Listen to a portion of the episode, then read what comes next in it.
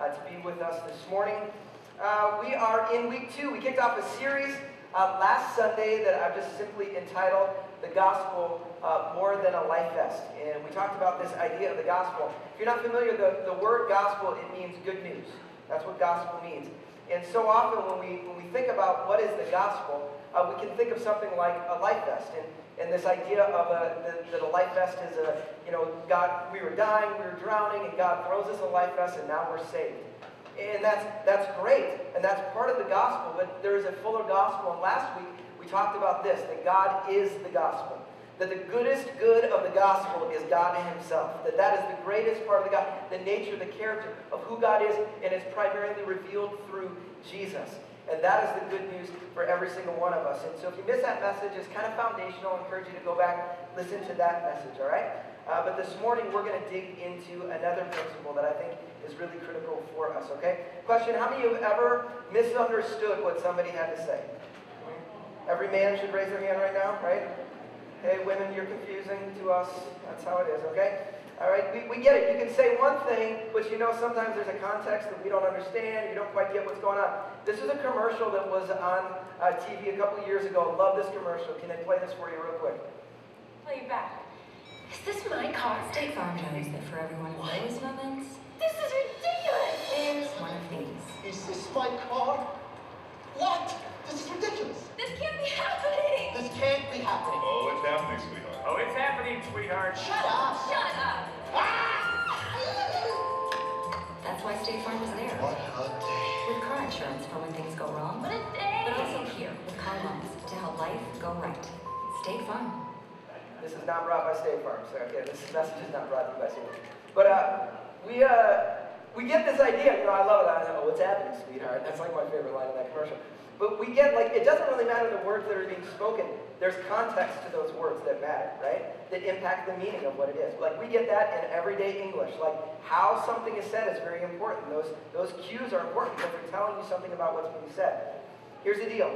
In Scripture, sometimes there are historical cues that actually impact the meaning of what something says, okay?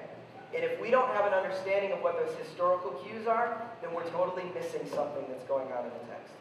And this morning, we're going we're gonna to take some time, and we're going to go through some of the historical context for this whole idea of the good news and this gospel idea, okay? We're going to dig into that just for a moment, and I think what we're going to see is that it impacts how we understand what the gospel really is. And I think we're going to see a core truth of the New Testament that very often, I would say for many of us, we never even know is there. Because we've never understood what it's really trying to say, okay? So here's the deal. I need you to help me this morning, okay? Because here's the deal. The next fifteen minutes are going to feel a little bit like school, okay? Sorry, it is, okay? It's going to, how many of you remember driver's ed class? Remember you go to driver's ed class? What did you want to do in driver's ed class? Drive a car, okay? What did they do? They talked to you for a little bit first, okay? That's what's going to happen. We're going to drive the car before this message is over with, but I got to give you a little context, so I need you to stick with me, okay? So this might be a message. You might need to lean forward a little bit just to get yourself engaged to receive what I'm going to be sharing, and then we're going to see, okay, what does that mean for us today, all right? That's what we're going to do. So if you got your Bibles, turn with me to Mark chapter one. Mark chapter one, beginning in verse number one, all right? As always, if you don't have a Bible, we think it's really important. So you can always borrow one from the table in the back. If you don't own one, take it with you on the way out the door. That's our gift to you. We want you to have a Bible. We think it's really important, okay? Would you stand with me? Because we're going to read our primary text here this morning. Again, there's nothing sacred about stands, just what we do around here, just to honor the Word of God together, okay? All right, Mark chapter one, beginning in verse number one. Just a few verses here. The beginning of the good news about Jesus, the Messiah, the Son of God. As it is written in Isaiah the prophet, I will send my messenger ahead of you, who will prepare your way. A voice of one calling in the wilderness, prepare the way for the Lord. Make straight paths for him. I want you to jump down to verse number fourteen. After John was put in prison, Jesus went into Galilee, proclaiming the good news of God. The time has come, he said. The kingdom of God has come near. Repent and believe the good news. Let's pray together. God, we thank you for your word.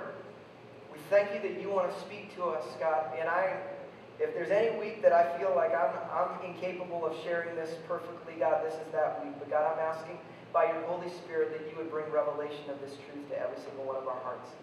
And that we would all see how this drastically impacts today. God, it doesn't impact just the future, it impacts today. So help us to see that, we pray.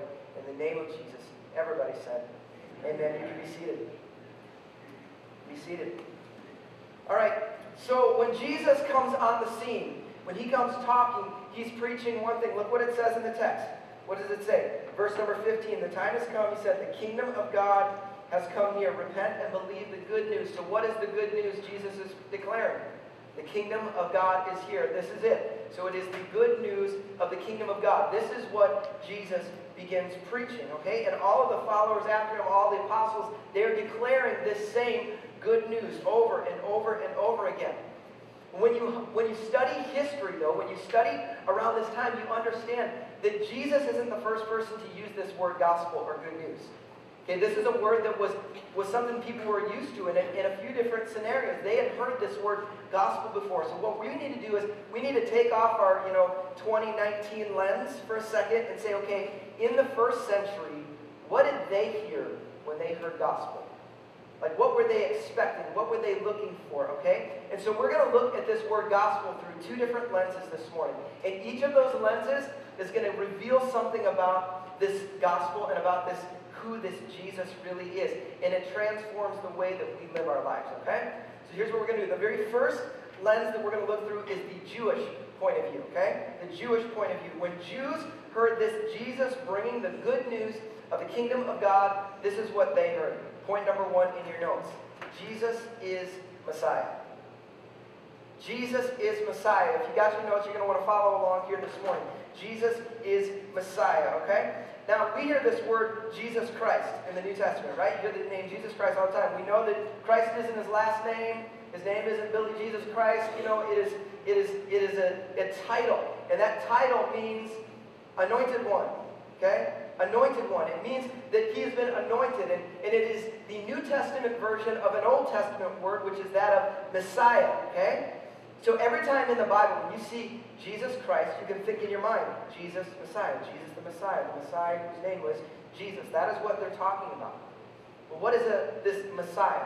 Uh, we kind of understand this idea of a Messiah as someone who is anointed to, to bring freedom, to bring salvation to a people, okay? How many of you are movie people? Any movie people? Some of you movie buffs, like you like to go to movies all the time, okay? Aaron and I don't go to many movies because we're like, we get bored about ten minutes in. We just don't go to a lot of movies, all right? But, but there, if you go see movies on a regular basis, you see this idea of Messiah is in movies all the time. This idea of somebody who's, who's there is going to save the people, going to rescue the people. We talked about it last week. The first movie is Star Wars. Remember the Star Wars movie, okay? There's the Chosen One. They're looking for the Chosen One, okay? How many ever saw the movie The Matrix? Matrix, everybody see the movie The Matrix? Remember that one? They talked about the one. They were waiting for this one who was going to come and just kind of solve all the problems. And then how many parents had to see Lego Movie? Anybody have to see Lego Movie? Okay, Lego Movie. Okay, the, what was it called? The Special. The Special. They were waiting for the special. This guy, he was the special. Everything is awesome. Okay. All right. So that this idea of a Messiah who is going to come and going to rescue people, all right? This is an, this is an idea. And the, the nation of Israel, which is God's people in the Old Testament, they went through a time of destruction. seven twenty-two, the northern kingdom gets destroyed. In five eighty-six B C, uh, the southern kingdom gets taken into exile. Jerusalem, the city of God, like the place where God's supposed to reign, gets destroyed, right? And these people are sitting around like, what is going on? And during that time, prophets begin to prophesy about the one, this chosen one, the special who's going to become. This Messiah is going to come, and he is going to rescue and save the people, all right? And one of those people who prophesied this was Isaiah the prophet, okay? Isaiah talks all about Messiah. If you read Isaiah, tons of stuff about the prophet, or about this Messiah that's going to come. One of the passages comes out of Isaiah fifty-two. In the midst of a long prophecy, he's talking the next chapter, he describes what this Messiah is going to look like. But here's what it says. It says, how beautiful on the mountains are the feet of those who bring good news. This word is the same root for the word that we talk about in the New Testament, this gospel. Bringing this gospel, who proclaim peace, who bring good tidings, who proclaim salvation, who say to Zion, your God reigns. What is Isaiah talking about? See, the Jewish people are in a position where they're like, what is going on? The city of God's been destroyed. The nation's been destroyed. We're taken off into exile. What is going on? Are you there, God? Do you care about us? Have you forgotten your people? Kind of the same stuff we say at times, right? God, where are you? What's going on? I don't understand this. We all experience that at times. This is where the Jewish people are. And Isaiah is given this understanding. He's given this vision of a future, this future date when, when what's going to happen. God would establish his kingdom on earth, and he would reign again. The Messiah would establish the kingdom of God in the midst of our presence here on earth. That's what they're looking forward to. And here's how you can understand that, because you know what this word kingdom really means? Like, we have a hard time because we don't have a lot of kingdoms in the world, right? Uh, but this word kingdom is an active word. So it might be more accurate for you to understand it as the reign of God, or the, the rule of God, not simply the kingdom of God. And so Isaiah's proclaiming this day is going to come where this Messiah is going to come and proclaim, your God reigns. The kingdom of God has come, and his king, his Messiah, has established the rule and the reign and the authority of God here on earth. All right? All right, that's the first lens. Turn to your neighbor and say, one down. One down. Okay, one down. All right. All right, Jesus is Messiah. That's the first thing people hear, okay? Second lens that we're going to look at is a different vantage point. Instead of the Jewish viewpoint, we're going to look at it through the Roman viewpoint, all right? So when the Romans heard Jesus proclaiming the good news of the kingdom of God, what did the Romans hear? Point number two in your notes. Jesus is Lord. Jesus is Lord. This word Lord was reserved for people like the emperor, Caesar, the ruler. This was a, you know, he's the ruler. He's the one in charge. But when they heard this idea of gospel, they heard this. Jesus is Lord, okay? Again, when we think of the word gospel, think about it. What is the context that you hear gospel or good news? It's in church, talking about Jesus, and it's a spiritual thing, right? That's what we hear. But really, the Greek word, the original Greek word, is more uh, talking about this good news of a military or a political announcement. Something is being announced that has changed within the world, all right? This is what's going on. So N T Wright talks about this in a book uh, called Simply Good News. If you've never read it, it's a great book talking about this concept of the kingdom of God, all right? But he gives an example. He uses the example of when Rome needed a new emperor, okay? Again, this is a little history, so you got to stick with me, fight with me for a second, okay? But around the, the turn, just before Christ was born, uh, the Roman Empire, there was a battle for, like, who's going to be in charge of the Roman Empire? Who's going to take control? And there was a, a toggling between Octavian and Mark Antony, okay? There was a battle. Who's going to take control of the Roman uh, Empire? And Octavian defeats uh, Mark Antony, and now it is he is the one in control, okay? And so they sent messengers out around the whole kingdom to tell what? The good news, the gospel of what has taken place. The good news that this uh, Octavian has taken over. He is the new ruler. He is the new one in authority. The decisive victory has been won, and he is now in control. Okay? Jesus is Lord. How many football fans, how many football fans we got out there? So there's less Vikings fans this week than there were last week, okay? I'm going to do this. So I saw a meme this past week. Vikings fans, get over it for a second, okay? This is a meme. Why are female Vikings fans cool to date? Because they don't expect a ring in the future. Sorry. Take that off the screen so nobody throws anything at me, okay? All right, football fans. You got football fans out there, all right? So if you understand football, if you don't, I'll explain to you for, in a moment, okay? In a football game, in many games, there is a moment when the game is over, but it's not over yet. Here's what I mean. Here's what happens. If you are the team and you are winning, you are winning, and the other team doesn't have any more timeouts left, and you can basically control the ball for the remaining minute of the game, the game is over.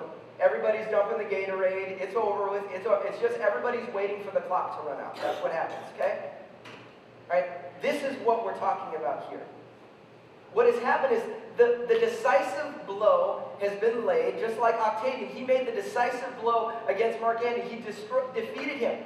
Now, It hasn't fully realized. It has, the word hasn't got to everybody yet. It's going to take some time. There might be some skirmishes that have to be dealt with, but you can understand it is imminent. The reign and the rule of Octavian is about to take place because he's the new Lord.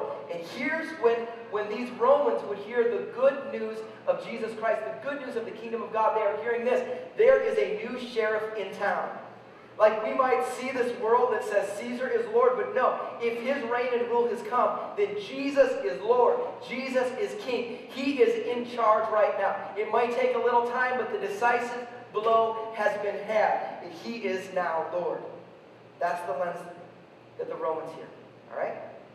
So there's our two lenses, all right? Jesus is Messiah, and Jesus is Lord.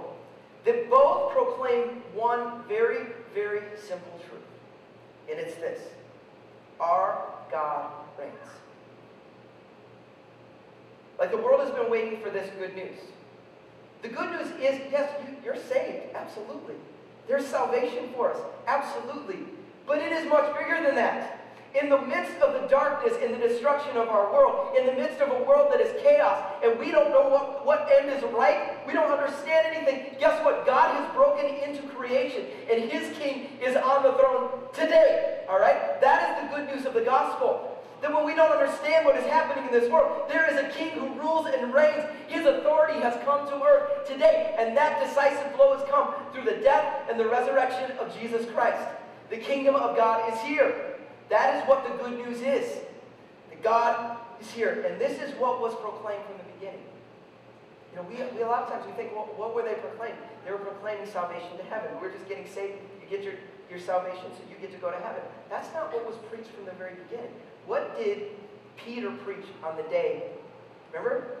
The Holy Spirit gets poured out. He stands before a bunch of people and he proclaims. What does he say here? Look what it says in Acts chapter two, verse thirty-six. Therefore, let all Israel be assured of this. God has made this Jesus, whom you crucified, which I love that. He's like pointing to you, hey, you guys just killed this guy. Heads up. He's Lord and Messiah. He's Lord and Messiah. This king that you just killed, you just put him up on a cross, you just killed the very Son of God, who is now reigning and ruling over this world. Like, you're on the wrong side of the fence on this one, guys. You've missed it. You might want to make a little change. You might want to come into submission under this king who is now reigning and ruling on this earth. You need to get your perspective correct, okay? But see, it doesn't end here. This Jesus, and this Lord and Messiah thing, it is throughout all of Scripture. What's one of the most familiar descriptions of Jesus? Jesus Christ, our Lord, or the Lord Jesus Christ. Remember, Christ means Messiah, so what do we see? Jesus, Messiah. Every time they talk about Jesus, what are they talking about? He is Lord. He is Messiah. He is Lord. He is Messiah. He is the reigning king. He is the one Israel was waiting for, and he's the one the Romans wished would come. A king and a Lord that didn't come like everybody else that said, ah, I'm going to whack you over the head and I'm in control. No, a, a father who came and gave his son and died for us. He didn't come as one who was trying to dominate. He came as one who was a servant. See, this is the good news of the gospel, is there is a new sheriff in town, and his name is Jesus. This is the good news for us, all right? And what does it look like? What does it look like when Jesus is in charge? See, he doesn't come as this dominant one only playing to the, to the rich, to the ones with influence. See, that's not what Jesus looks like. What did Jesus say? He says this in a... in Luke chapter four, verse eighteen. Uh, let me let me turn to that. I don't think I put that one in the notes. Yeah. Luke chapter four, verse eighteen says this: the Spirit of the Lord is on me. The Spirit of the Lord is on me. Why? Because he has anointed me to proclaim good news to the poor. He has sent me to proclaim freedom for the prisoner and recovery of sight for the blind, to set the oppressed free, to proclaim the year of the Lord's favor. You see, when Jesus is on the throne, when he's the one in control, it gets really good for everybody. Because what happens? It, the, the outsiders get brought near.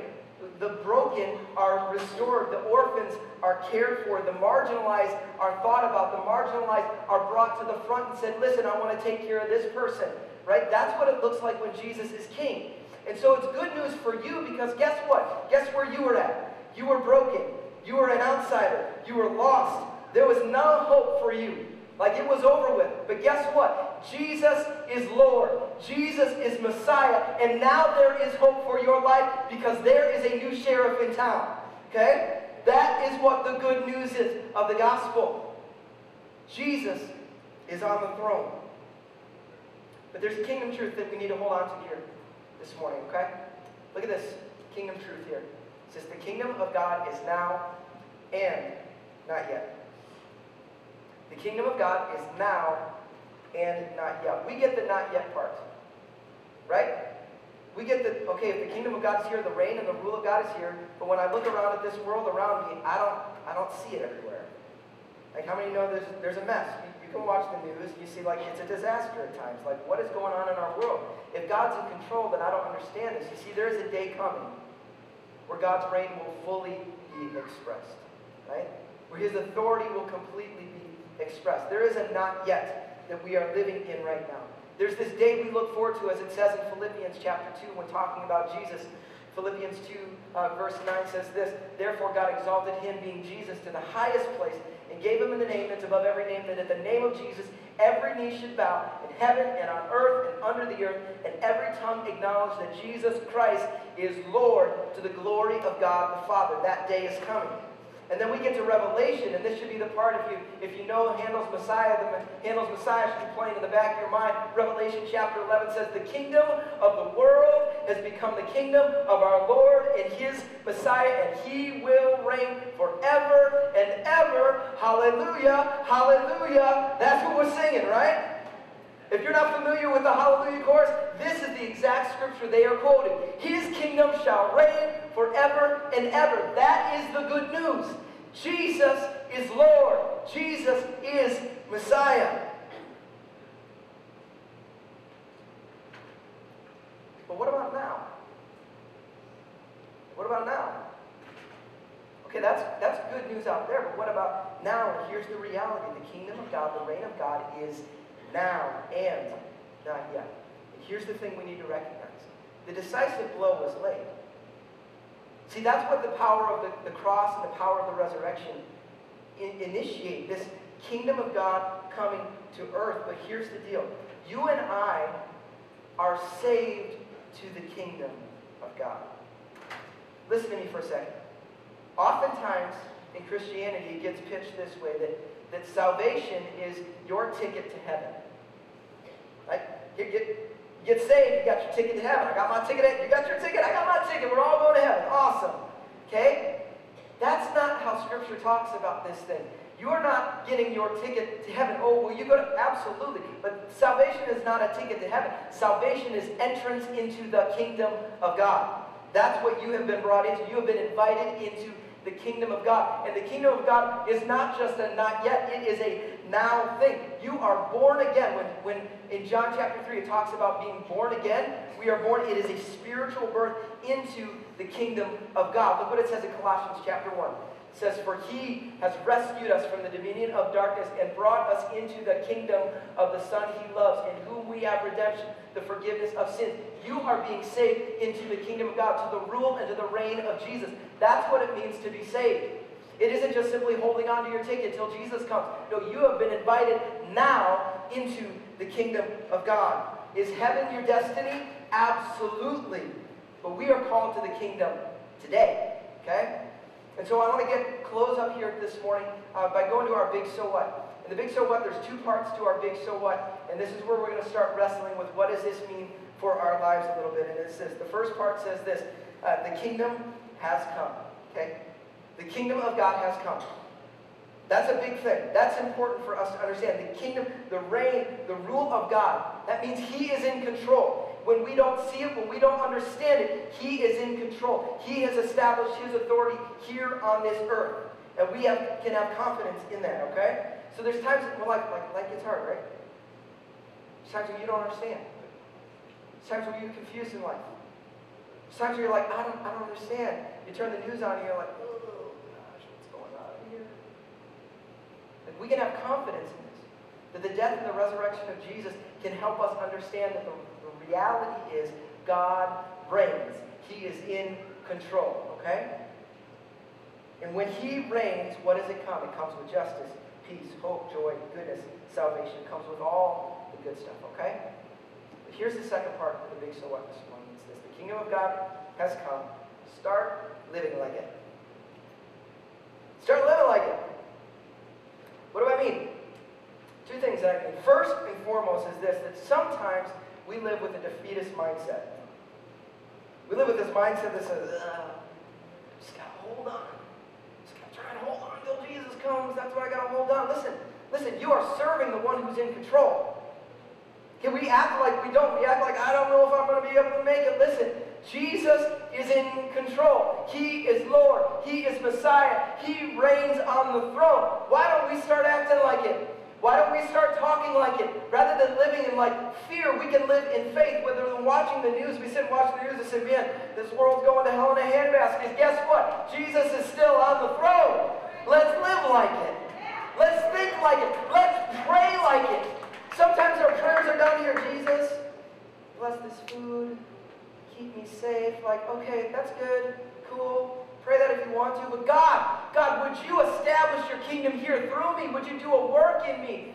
God, would you allow your glory to be seen here on the earth? God, would you use me in a powerful way? God, would you do the miraculous here?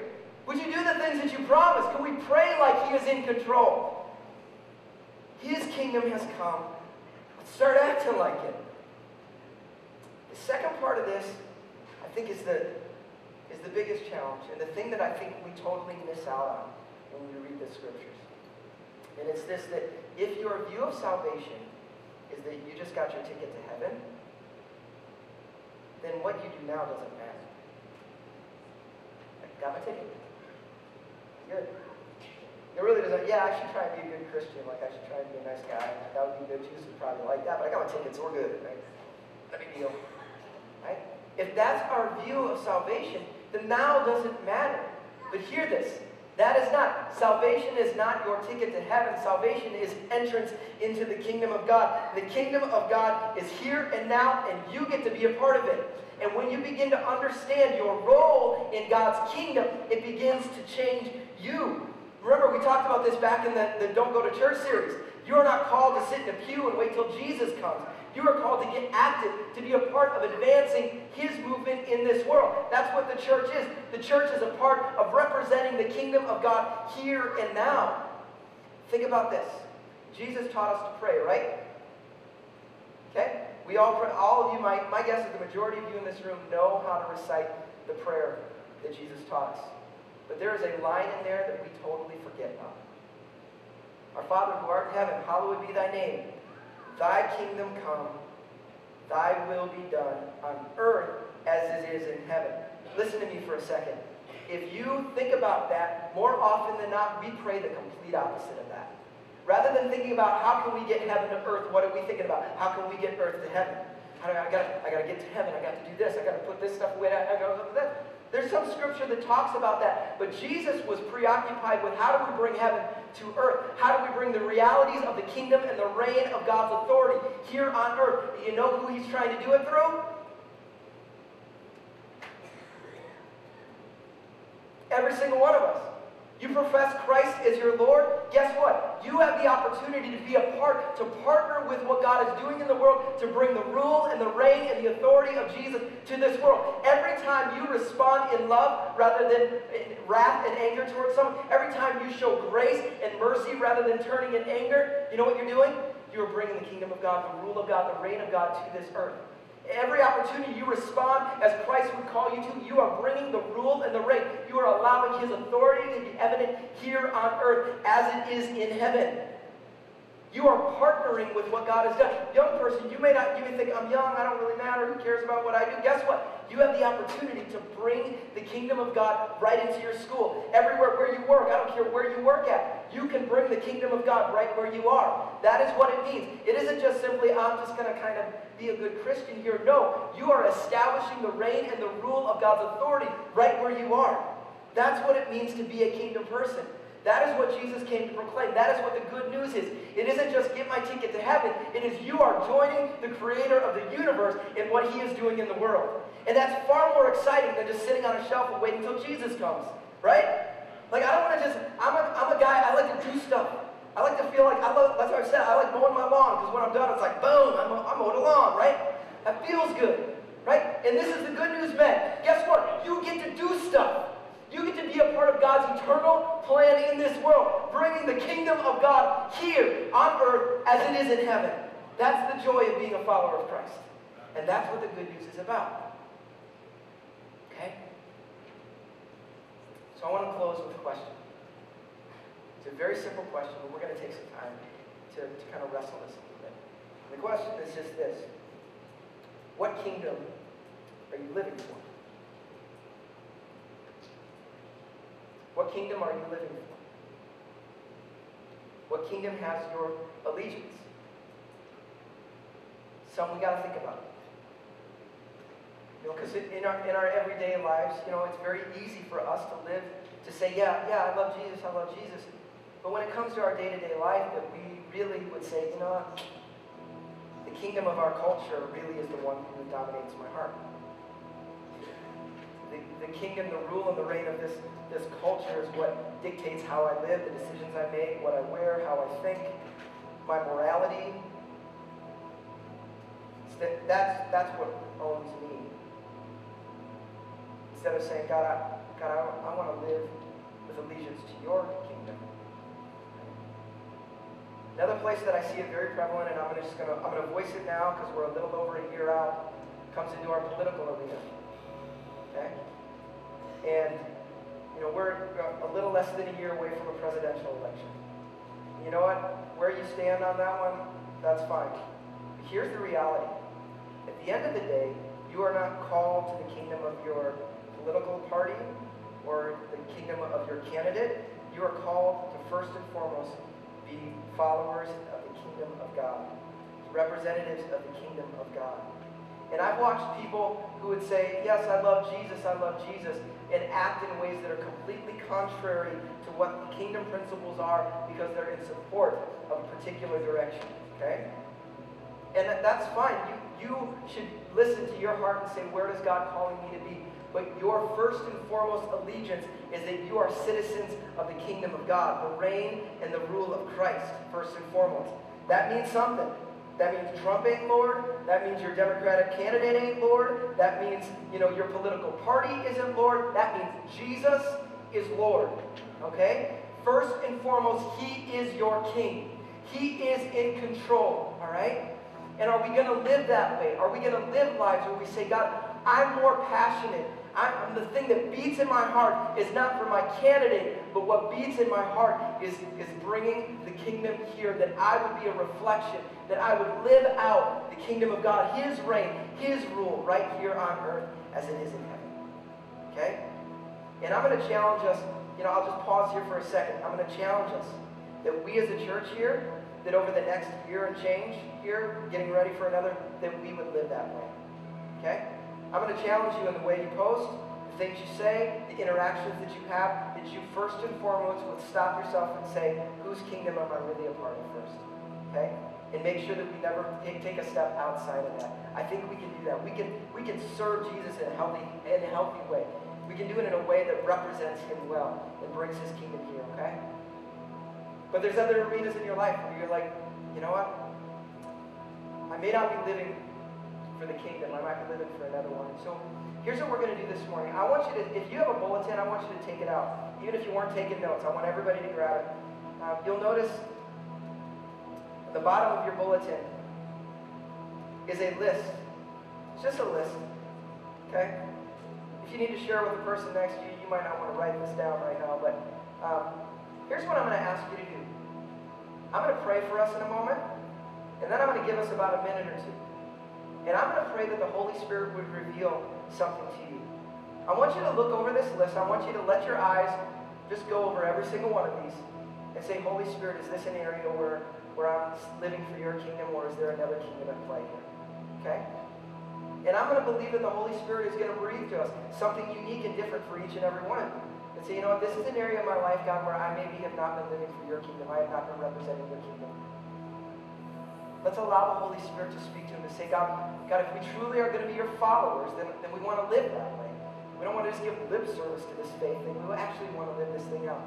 So I want to pray over you for a moment. God, we thank you that you have invited us into something good, that we get to join your kingdom and what you are doing in this world.